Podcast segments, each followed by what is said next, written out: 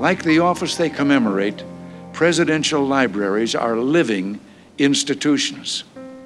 Certainly, it is my hope that the Reagan Library will become a dynamic intellectual forum where scholars interpret the past and policymakers debate the future. Welcome to a Reagan Forum, hosted by the Ronald Reagan Presidential Foundation and Institute. The Center for Public Affairs offers lectures and forums presenting perspectives on important public policy issues of the day from politicians, authors, members of the media, business and military leaders, and more. In this week's Reagan Forum podcast, we go back just over one week to April 2nd, 2023, for our in person event with Auschwitz survivor Tova Friedman. This event was our first event as part of our new special exhibition, Auschwitz Not Long Ago, Not Far Away, which runs through August 13th, 2023. Information on this exhibit can be found at reaganlibrary.com/auschwitz. Last November, we were contacted by the amazing staff of Holocaust Museum LA they recommended we speak with Dr. Maria Zalewska, Executive Director of the Auschwitz Birkenau Memorial Foundation, about a book she had put together called Honey Cake and Latkes. The book is a beautiful collection of heirloom recipes and stories from Auschwitz Birkenau survivors. When we spoke with Maria about bringing her to the library for an event, she asked, Would you like me to bring a survivor with me? Well, that was an easy and fast yes. She connected us with Tova Friedman, whose New York Times bestselling memoir, The Daughter of Auschwitz, shares her string of near death experiences in a Jewish ghetto, a Nazi labor camp, and Auschwitz. One of her recipes is also in honey cake and latkes. Tova is one of the very few Jews to have entered a gas chamber and lived to tell the tale. Tova has been quoted as saying, I am a survivor. That comes with a survivor's obligation to represent one and a half million Jewish children murdered by the Nazis they cannot speak, so I must speak on their behalf. Marie and Tova sat down in conversation to discuss honey cake and latkes, as well as the daughter of Auschwitz. Let's listen. Good afternoon, everybody. Hi, it works. It okay. works. It works. Yes. As long as it works. Um, first of all, thank you so much for uh, for coming here today to visit the Auschwitz exhibition not uh, long ago, not far away, uh, and thank you for coming to this conversation uh, with my dear friend Tova. Uh, before we begin, I just want to thank uh, the Ronald Reagan Presidential Library for having us uh, today. Uh, huge thanks to David Trulio and uh, Melissa Giller. Um, let's start. So, so just, just so you know, Tova and I have known each other for a couple of years. We're close, good friends. So this is this is just our regular chat. This is, this is what we do. and we just get 400 people to listen to us today. Um, I, I, I just want to say that yes. uh, before we start, I want to thank my family. You know, it's very emotional to me. We have very little family, we who are Holocaust survivors, because all our family has been murdered. So we have so little, and here are two members of my family that traveled from San Diego.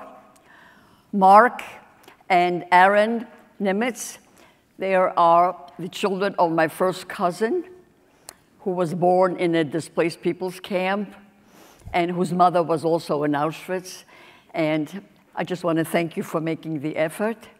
And Wayne, who traveled 400 miles from I don't know what town, I don't know anything about California, how far that is, but he he came and he's a very old friend of the family. I just want to thank you. That's all for being here.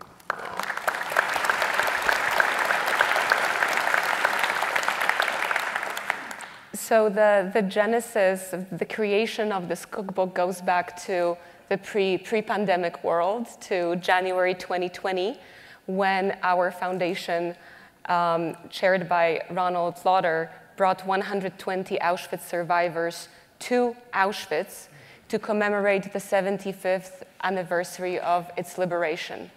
While we were working on putting this delegation together, um, two things happened.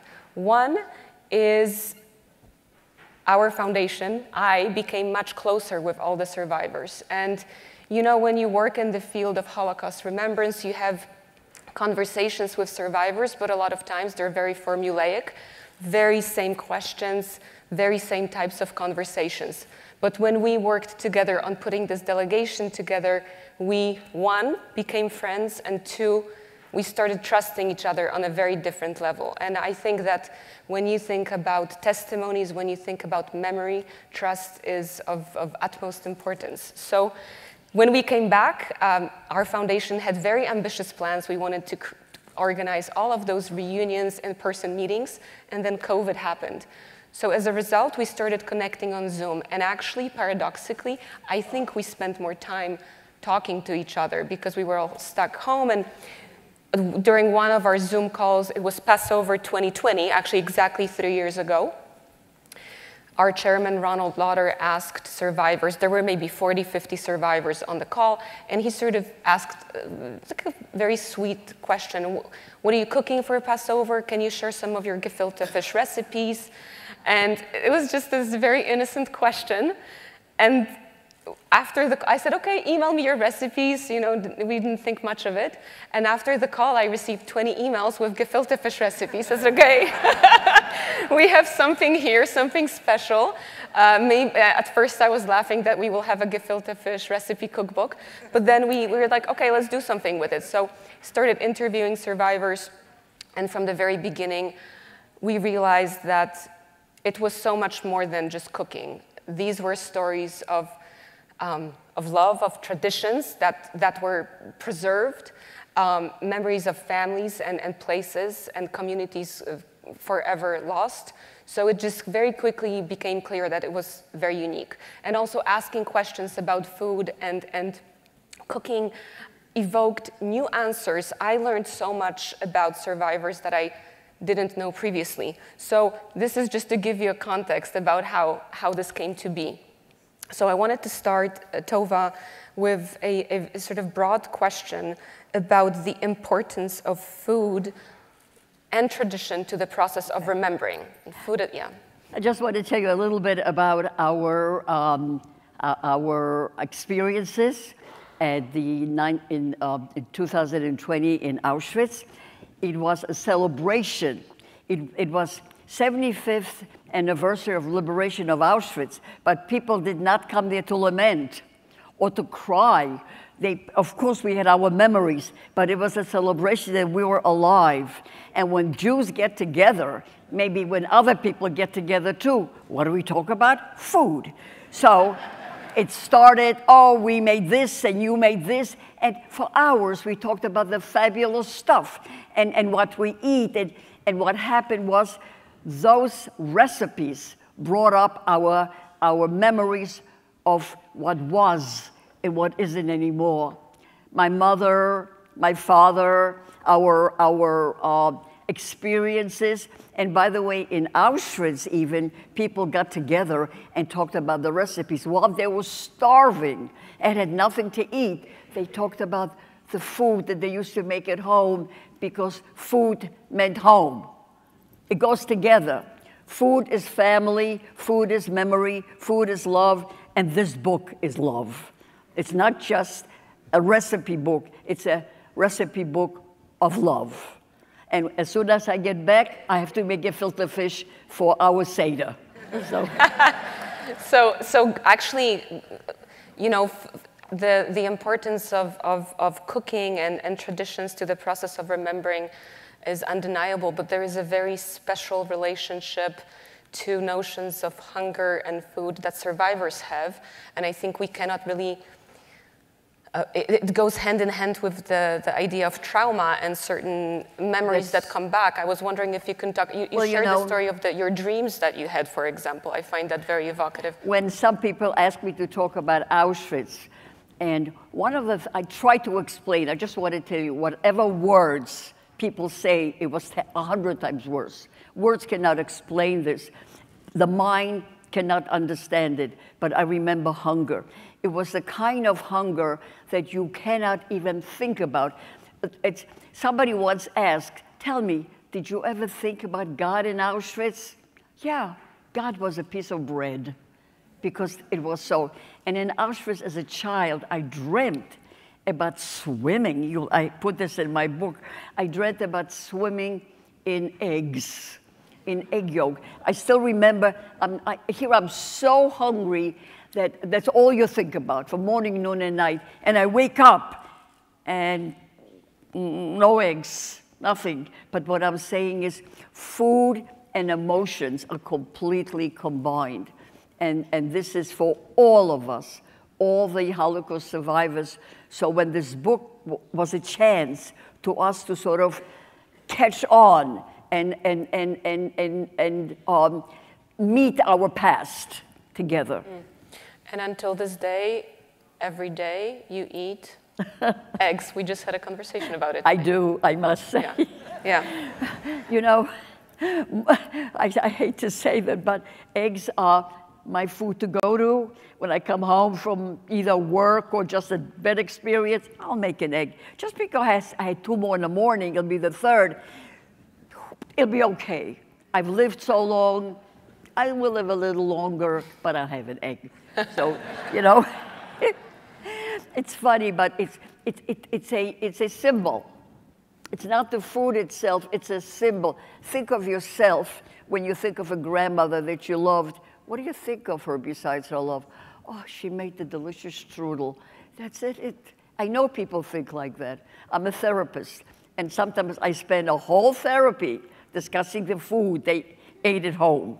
So that's very, very connected. I actually, this is, this is a, a really good transition to talk about your mom because, as you say, sense, um, sort of tactile experience of cooking that takes you back. Right. And I know that, so for the cookbook you shared uh, kasha varnishkes and tsimes recipe, however, we had very interesting conversations around your mom making gefilte fish when you moved to the US and what that meant to her and how you it see, evoked memories, right? How, yeah. My mom was the only survivor of 150 people brothers, sisters. Uh, we, are talking about first line relative uh, nieces and nephews, not even cousins. 150 people were slaughtered. And we lived in Brooklyn. I was about 12, 13 years old. And every Friday, my mom had um, a cancer. Um, and she had problem with one of her arms, so she would say, come, help me. Every Friday, every Friday, we went to get this fish, and I made gefilte fish. I don't know if any of you know what it is. It's very Jewish. You've got to develop a taste, but it's, we live on it. We, that's, that's, okay. So I, she, I would do the, we had a bowl, and, and, and, and some kind of a, you know, like a knife, a cutting knife. But what was it? With every and she stood next to me, telling me what to do, but the memories came. That was the, it wasn't the making of the fish. It was as I was sitting there. And I kept saying, oh, not again, because, you know, I'm a teenager, right? And, but that's my job at home. And she told me about her mother and her father and her sisters and her brothers that were all murdered. But every Friday, they had that meal, every Friday, and they're gone. And as I was making it, I, we were both, it was like we weren't in Brooklyn anymore. I remember that. We weren't in Brooklyn. We were in Tomaszów Mazowiecki, a little town in Poland that's gone, by the way. Not a single Jew lives there anymore. Five from thousands of children, five survived. And from thousands of adults, 200 survived. So you can believe it. But as we were making the fish together, the family was alive. She was telling me stories about the singing and the dancing on the Sabbath and the eating. That's what food does for you. Mm. Food is the sort of the fabric of your memories. Yeah, and I actually I think I think our audience would appreciate learning more about your relationship with your mom because one, you credit your mother's honesty with your survival. I was hoping you could talk about that, what, what that means and how. And two, the roles reversed when you survived and moved to the US and you had to kind of parent your traumatized mother. You know, there was a lot of literature about women during the Holocaust. Women were just the heroes, I must say, because they were the ones with the children. If they were lucky enough to have their children with them, because very often the children were taken away or they were shot. But I was with my mom, and she would tell me everything what was going on.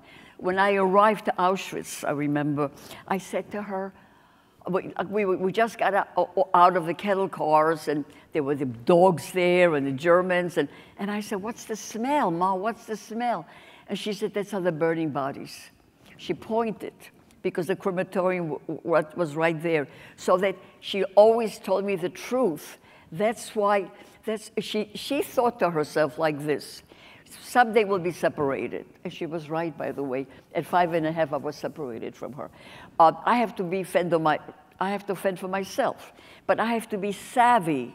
I can't be protected. I have to know. So she told me everything. So because she spoke to me all the time, I have these great memories.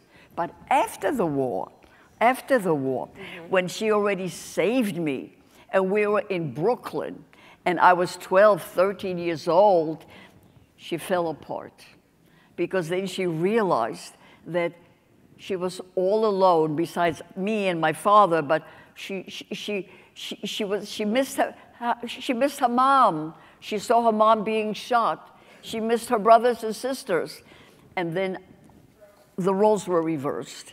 And I, she wouldn't learn English. She, she wasn't interested. And she couldn't go by train because she thought of the kettle cars. So I did all the calling, all the speaking. At 13, I took over taking care of her in some way, as if repaying her for saving me, for taking care of me. And she died at the age of 45. She couldn't handle yeah. this anymore. So you're right. But we was always some kind of food, the going with her, the every time we ate. Oh, let me tell you something else. I forgot that. Uh, after the war, when we came to, back to Poland, she wanted to show me our old, uh, our old, uh, where we used to live. But it was so painful to me that to make it easier for me, she bought me a jelly donut, mm. just a just simple jelly donut and a glass of milk. And every that's after that was already when we were liberated, and we were sitting there and eating, and she was telling me about her family in Brooklyn every mm. time after school. Here I am, very trying so much to be an American. You know, a kid wants to be an American. I don't want to be in Auschwitz anymore. But, but I came and there was my jelly donut and my glass of milk because that is the way she could show me her love. Mm-hmm. And whether I wanted to eat it or not, and to this day, to this day, jelly donut is my mom as she, as she gave it to me. So it's so mm-hmm. interesting, you know, why this book is such a great book that I love this book, by the way. Some of the stories that you share in, in your biography uh, go a little bit deeper into actually the survival and, and how your day to day life in Auschwitz. And I know that certain rules around, for example, having your bowl, etc., that your mom uh, shared with you helped you uh, well, survive. Yeah. I was wondering if you can give she, us some specific examples. She helped me survive by teaching me rules. The first rule she taught me from the time I was about four no eye contact with any German person, any, any, any soldier, because, you know, I'm, during this, this, this period of COVID, when we had our we, we only saw each other's eyes. I realized that when I went shopping or something, if I knew the person well and I knew their eyes, I recognized them. When I didn't know them well enough and I didn't know the color of their eyes, I did not recognize them. The eyes are very, very typical of us. We are our eyes. So she said to me, No eye contact. I want you to be invisible. I don't want the German to notice your eyes. So look down. And that's what I learned to do. I also learned to, um, when I see a German coming towards me, never to run. Never to run, because they would shoot you. They'd think, or they would send the dogs, the German shepherds, after you if you run. So I would, see, I would stand very still, look down, and give them the right of way. There's certain behavior. And in Auschwitz, she really taught me how to have self control and not go to the bathroom anytime I felt like it.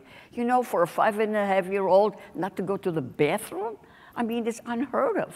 But she said, You're going to learn how to control yourself. And I did. And then she taught me something else. We were given a, a, a, a bowl, a tin bowl, and a cup and a spoon. And she said, you got to take care of it because it'll be stolen. The people who dish out the food don't look at you. Nobody looked at anybody. We didn't have any relationships. So if you put your bowl out, you get food. Without a bowl, you don't get food. So I remember hiding it. I learned a lot. So when we were separated, I was pretty savvy by then, by five and a half. I knew the behavior pattern. And your birthday is on September 7th. and before we, I wanted to spend some time talking about how you now educate about the Holocaust. But one of the, um, sto- I want to, I, I- yes, but I want to, I want you to tell us a little bit about your birthday in Auschwitz and what the gift your mom gave you. And you. then we have my grandson. 100%. My grandson has to be here because Yes. you'll see why. He's, he's very special. And not because he's my grandson. I'm very, I'm very, I'm very, I'm very objective. okay, um, I got a package at Auschwitz. Now imagine, and it, it was a, it was, it was such a precious gift that it was inside a bag, a little baggie with a string around it, so I could put it around my neck. That's how important it was.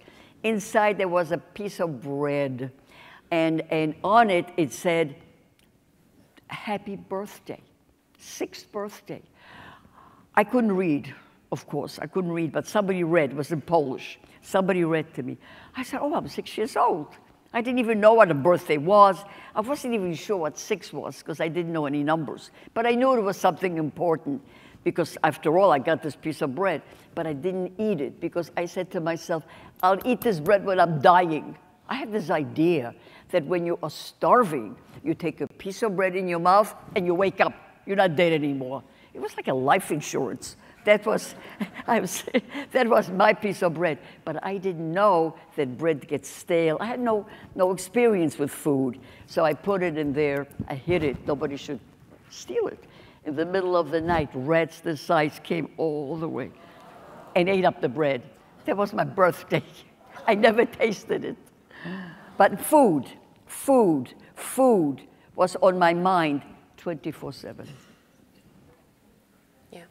Um, I, I, I will ask Aron to join us um, in a moment. Um, yeah, let's do it. Let's do it. Okay, Aron, let's join us. I, it's, my, it's my pleasure to welcome Aron Goodman, Tova's grandson.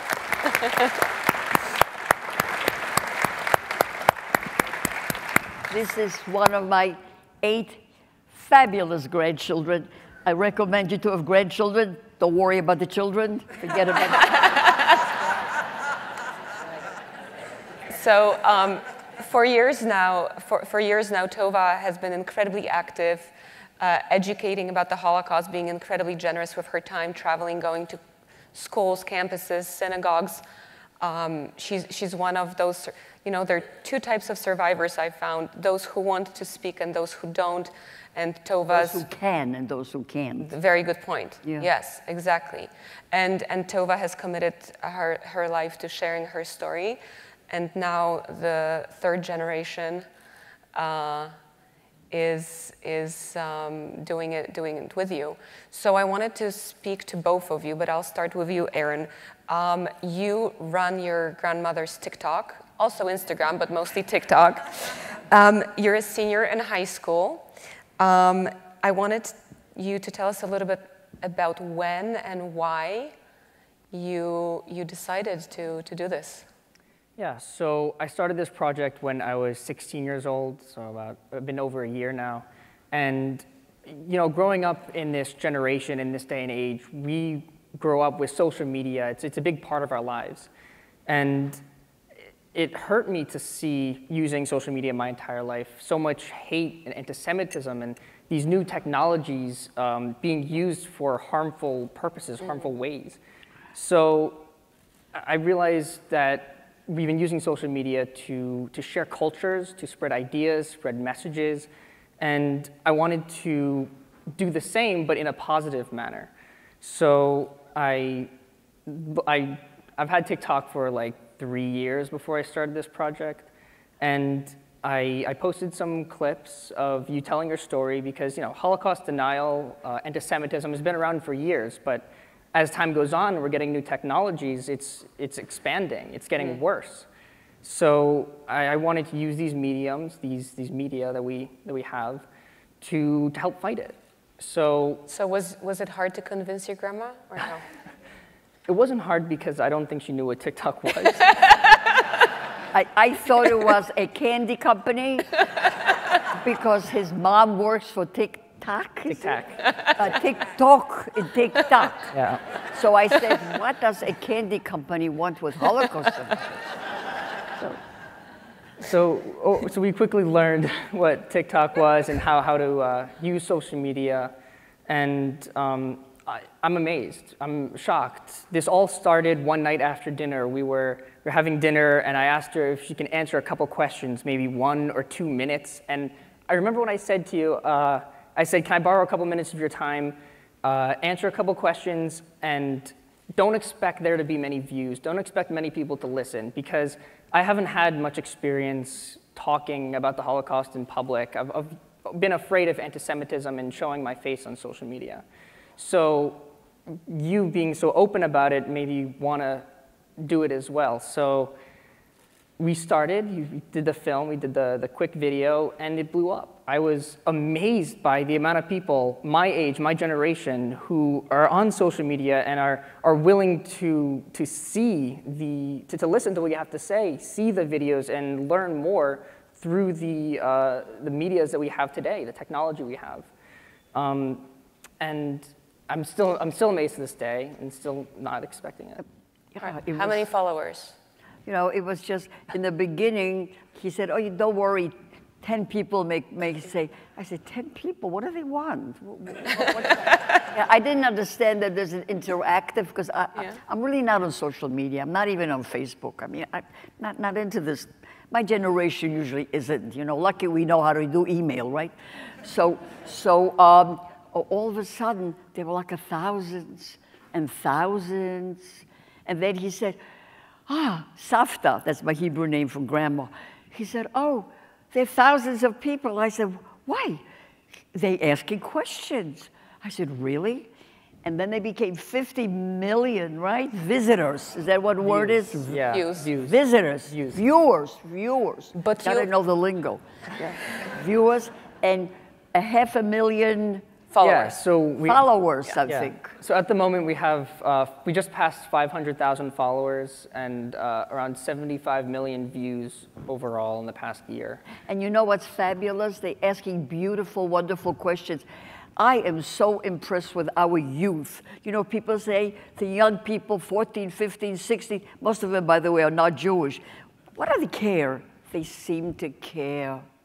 They do. They care. If you go to where they are, they won't come where you are. Like they, you won't be able to fill here uh, 500 kids unless under duress from their teachers. you know? They're not just gonna come because they want to hear me.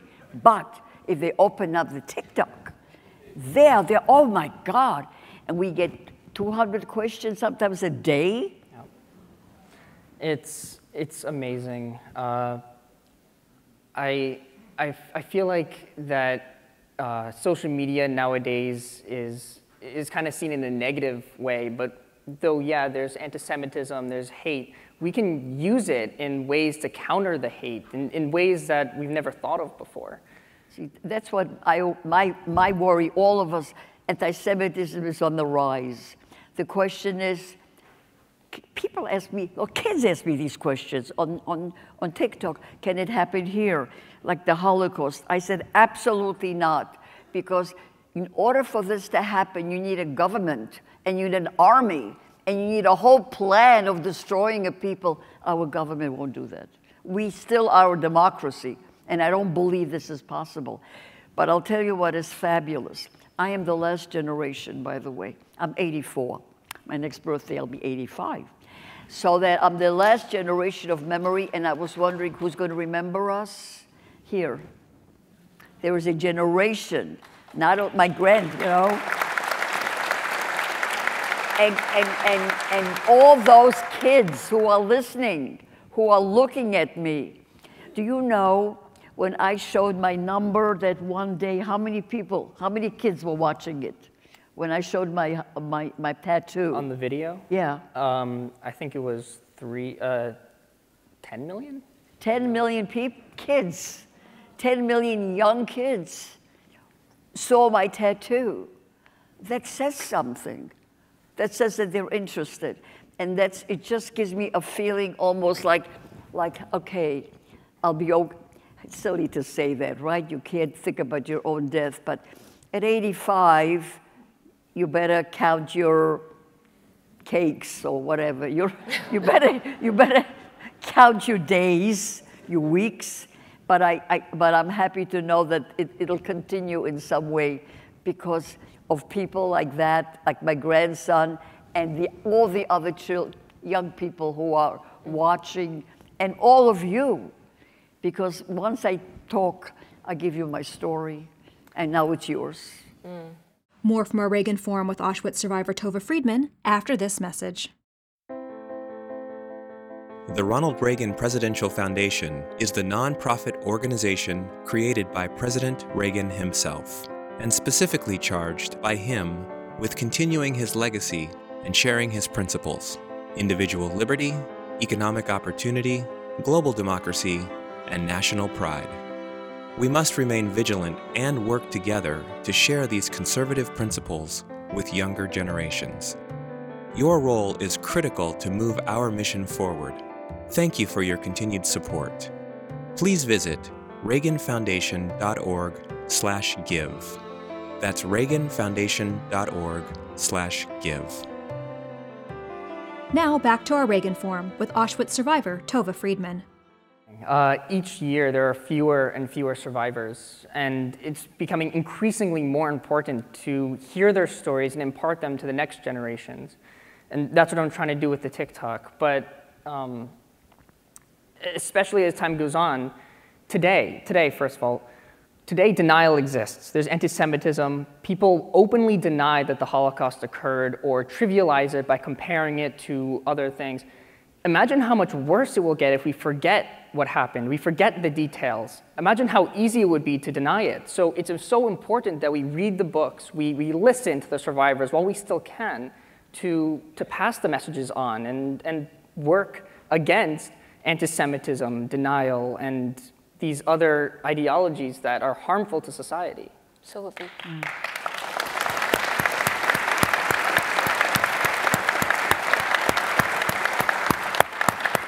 So, so I want to know, um, you know, it's, I wonder how this project, how working together has changed your relationship.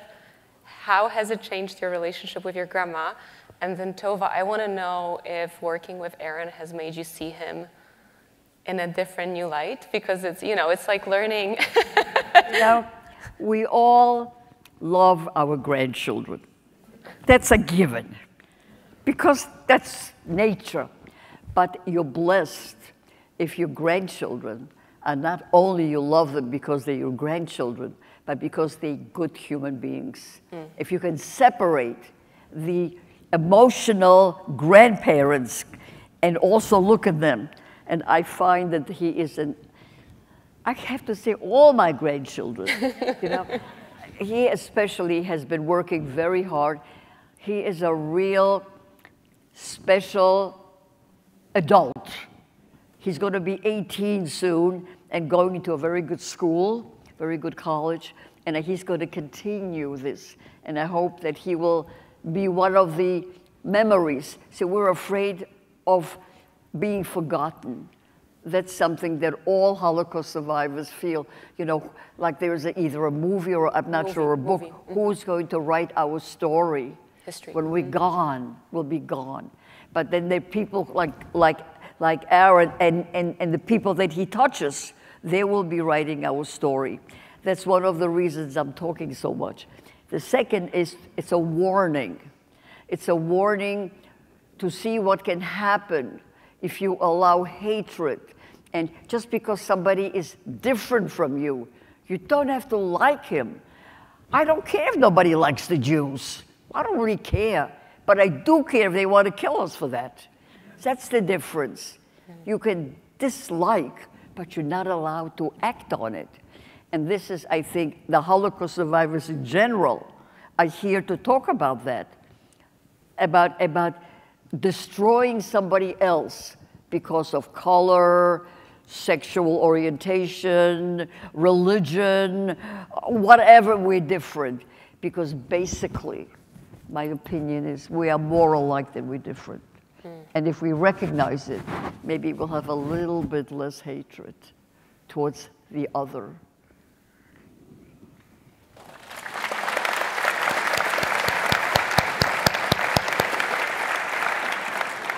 Aron, before I want to I want to spend some time on questions from the audience, but how is working with your grandma? You can It's, she's amazing. It's, uh, it's incredible to spend more time with you. I, I love spending time with you, and this project has really brought us a lot closer, both, you know, except for work, but brought us closer personally.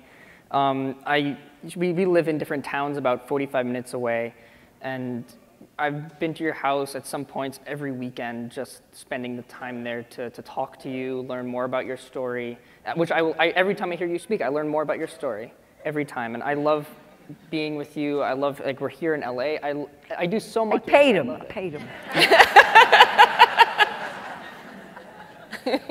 But um, I, yeah.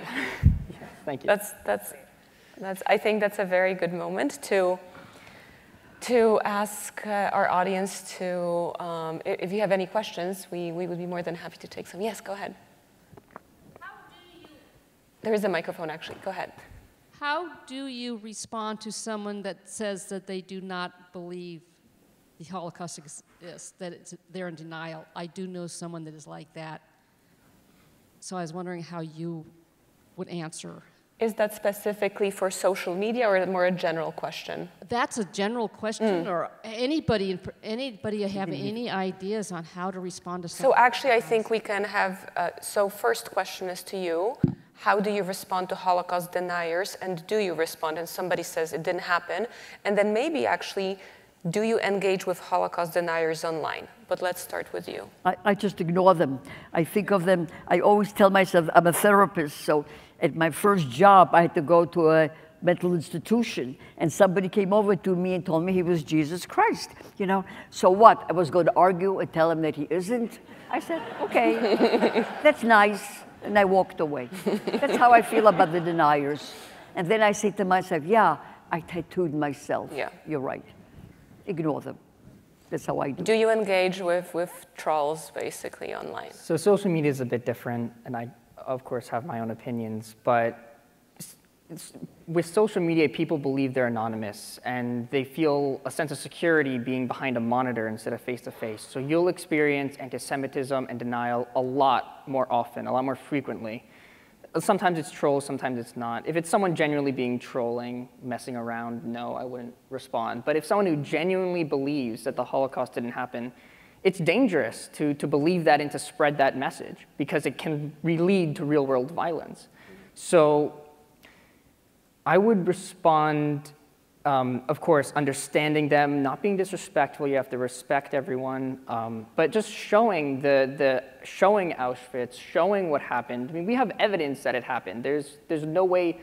None of the evidence that it didn't happen is like real evidence, not viable. You can't use that evidence. So we, we need to show people in a compassionate way the, the truth about the history on social media. I would say tell him or her to come to see the exhibition.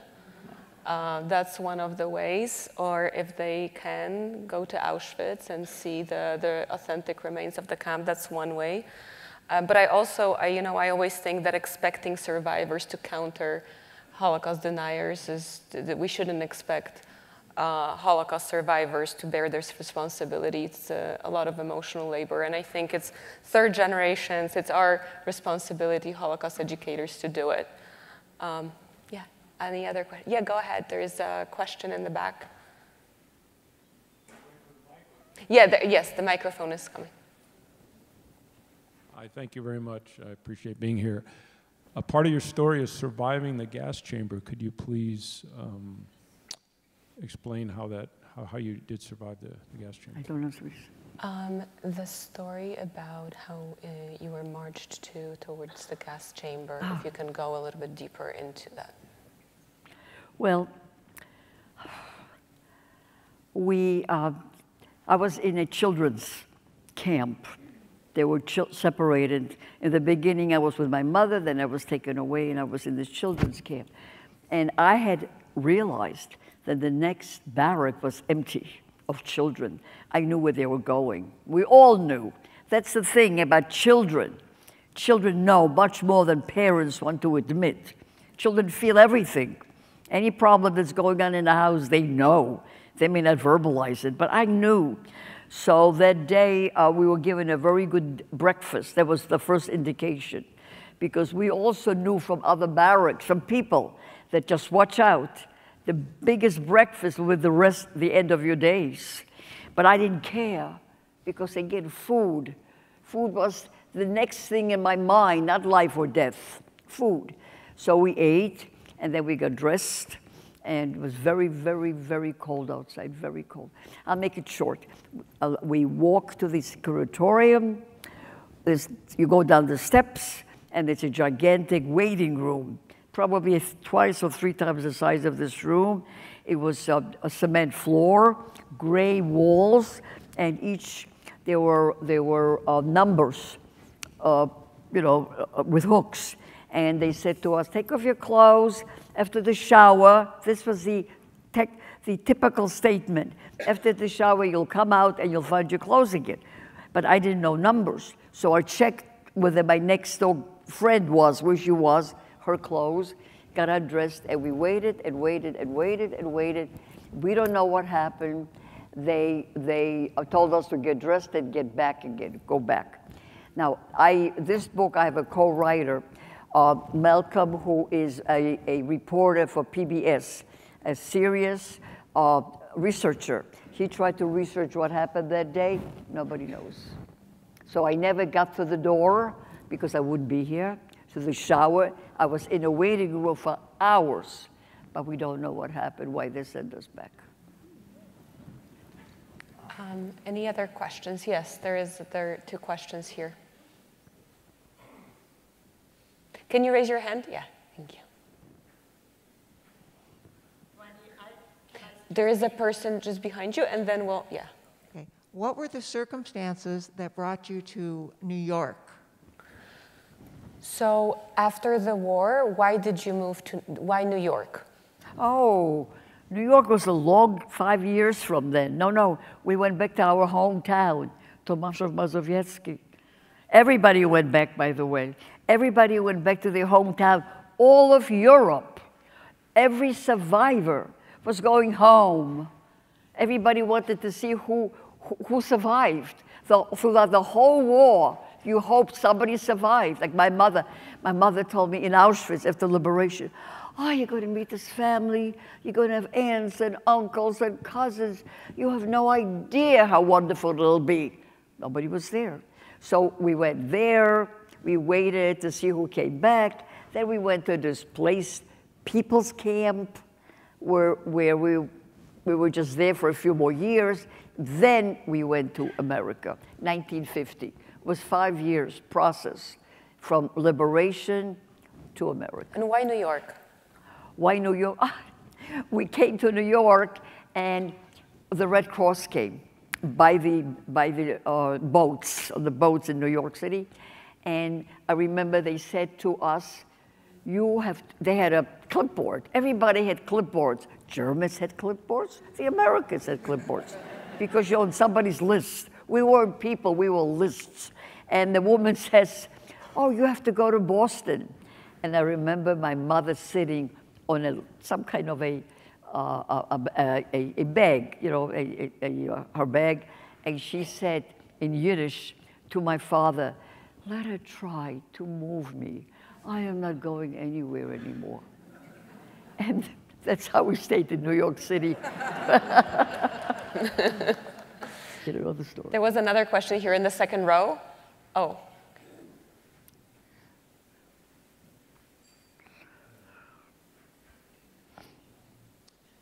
Hi, Tova. Um, I think you mentioned it earlier, but were there any recipes that were, I know this being Auschwitz was Auschwitz, but were there any recipes that were made in the camps? I don't know what these people are saying. Um, he's asking if there were any recipes made in the camp if you were cooking. But I think that's You want recipes in Auschwitz? I'll tell you. You want some recipes? Okay. Take very hard bread and soak it in water and enjoy it. say that because uh, I was fascinated to learn about Canada over um, that was at some of the camps. I think it was at Auschwitz, where they received, uh, where they had like other goods and stuff, and I didn't know if people brought food, and I just didn't know if anything was ever done with. So the, the um, he's asking about part of the camp called Canada, where the, all the looted things were Yeah. being kept.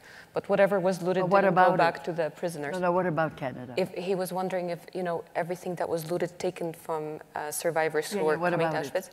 He was wondering if the things that were stolen and the food that maybe was in those suitcases was used by uh, Oh, prisoners. to very good. It's an excellent question, by the way. Yeah, uh, I heard about it because I didn't know much about Canada. I was a kid, right?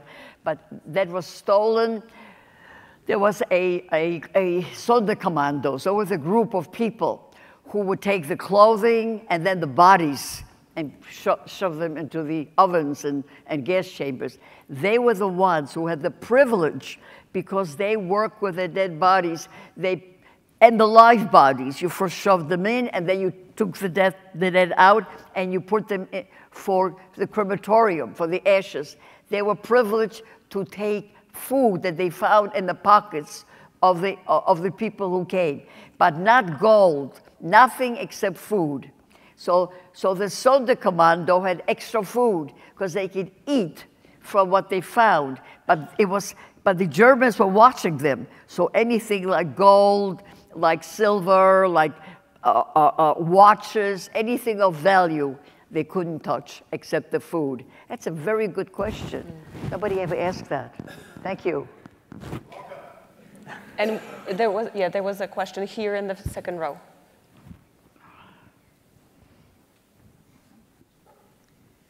I know that um, young children today, when they're of age to learn about the Holocaust, that people like you, uh, Tova, unfortunately will not be here. And I'm wondering what you think about uh, Steven Spielberg's project, Shoah project of um, with technology interviewing survivors for the future. Um, the question is specifically about what we actually talked in the car, the, the holograms, the USC Shoah Foundation's project that records survivors, the interactive. Yeah, what about it? What do you think? I, I, I love it. I wish they would invite me, but they haven't. I love it because it, it's real. It's real. We're not here. It- It's just amazing. I, I'm just amazed at the technology. I've been watching it on television. Fabulous. I hope they would take all of us, but you know, it was great. Thank you. There is a question in the back. I am a sixth grade teacher returning from spring break tomorrow. Thank you for being here first. One, if there is one thing I could take to my sixth graders tomorrow, one big idea, what would it be? So actually, this is a question I wanted to ask you at the end, so this is perfect. Uh, here is a teacher who teaches sixth graders. She's coming back to the classroom tomorrow after the spring break, and she was wondering if you could share like a life lesson, something, if there was one thing, some wisdom to impart upon the kids, what, it, what would it be? You know, every week I change my, my idea about what what's my life lesson. Who knows? the only thing I do know is try to leave this world. But I don't know if you can say it to a kid in the sixth grade. They think they're going to live forever. But you know, try to leave this world a little bit better than you found it. That has been one of my thought processes. You found it in such chaos. That's why I'm a therapist. And that's why I talk to people. Number one. Number two, I remember asking my father, after the war, of course, You saw the handwriting on the wall. You knew what Hitler was saying. He was in Poland. You know what was happening in Germany. Why did you just business as usual? He had a little business. You know what he said to me? We thought somebody else will assassinate the crazy man in Berlin. One of the lessons is there is nobody else. It's you. If, if, if the kids, you know, if, if everybody of every one of us, every one of us would take the responsibility of looking at evil and feeling personally responsible to do something about it, maybe it would never get to the point where you burn people. When you see people who are burning books, and you don't, you know, in the beginning, all those professors, the German educated intelligentsia burned all the books. If we didn't stop them then, if we had stopped them, they wouldn't go to the point of burning people. Somebody said, you, when you start burning books, eventually you'll burn people. And that's exactly what happened. You have to stop evil at its root. Wherever you see it, and it's you. It's nobody else. Mm. It's you. And that's how I feel about it.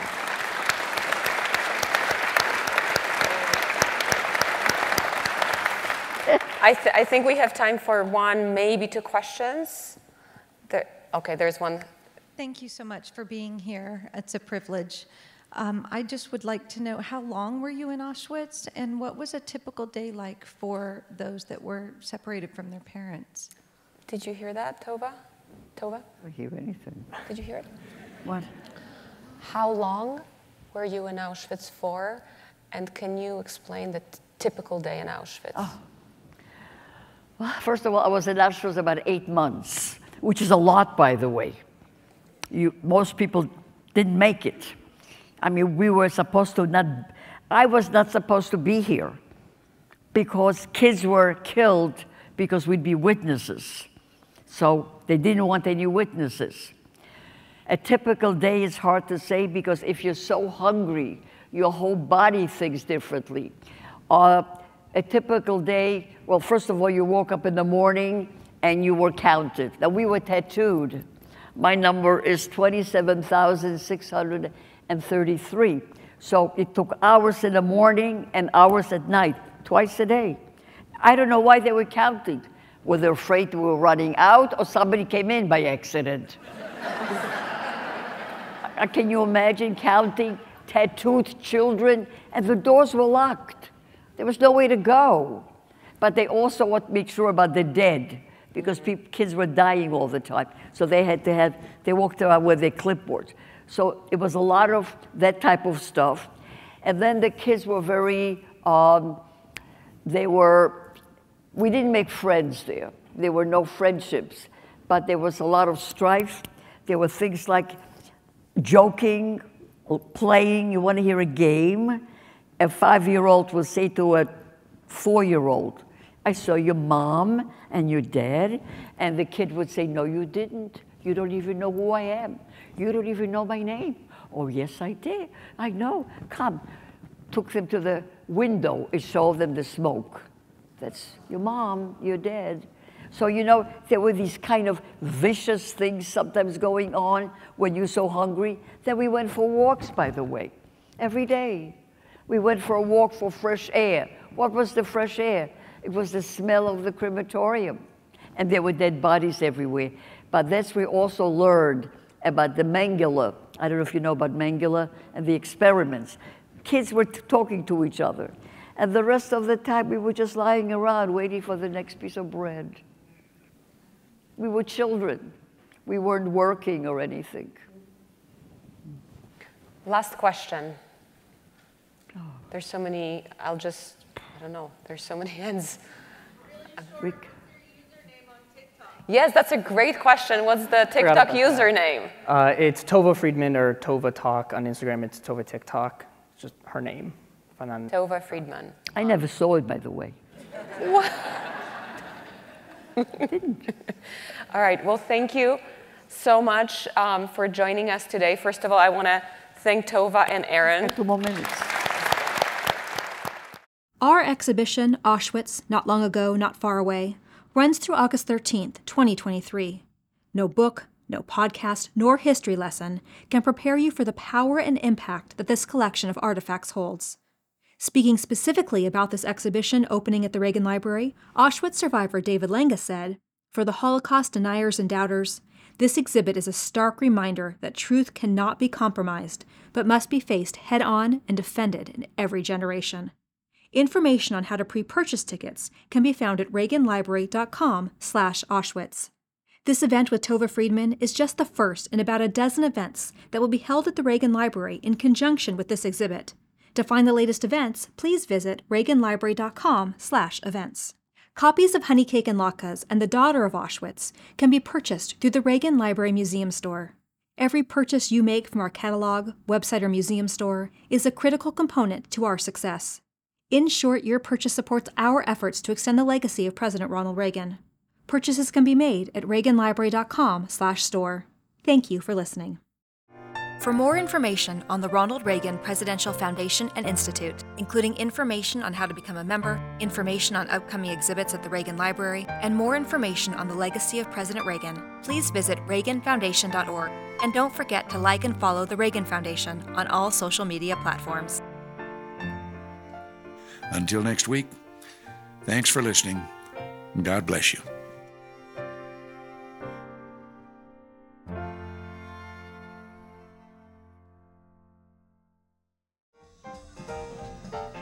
Don't forget to subscribe to A Reagan Forum podcast in your iTunes or Google Play stores and on other podcast platforms as they become available. New episodes of A Reagan Forum come out every Thursday. Like what you hear? Check out our Words to Live By podcast, featuring radio addresses and speeches Ronald Reagan delivered from the 1960s through the 1980s. New episodes drop every Tuesday. And don't forget to follow at Ronald Reagan on Facebook, at Ronald Reagan on Twitter, and Reagan Foundation on YouTube. Also, search for us on SoundCloud and Stitcher.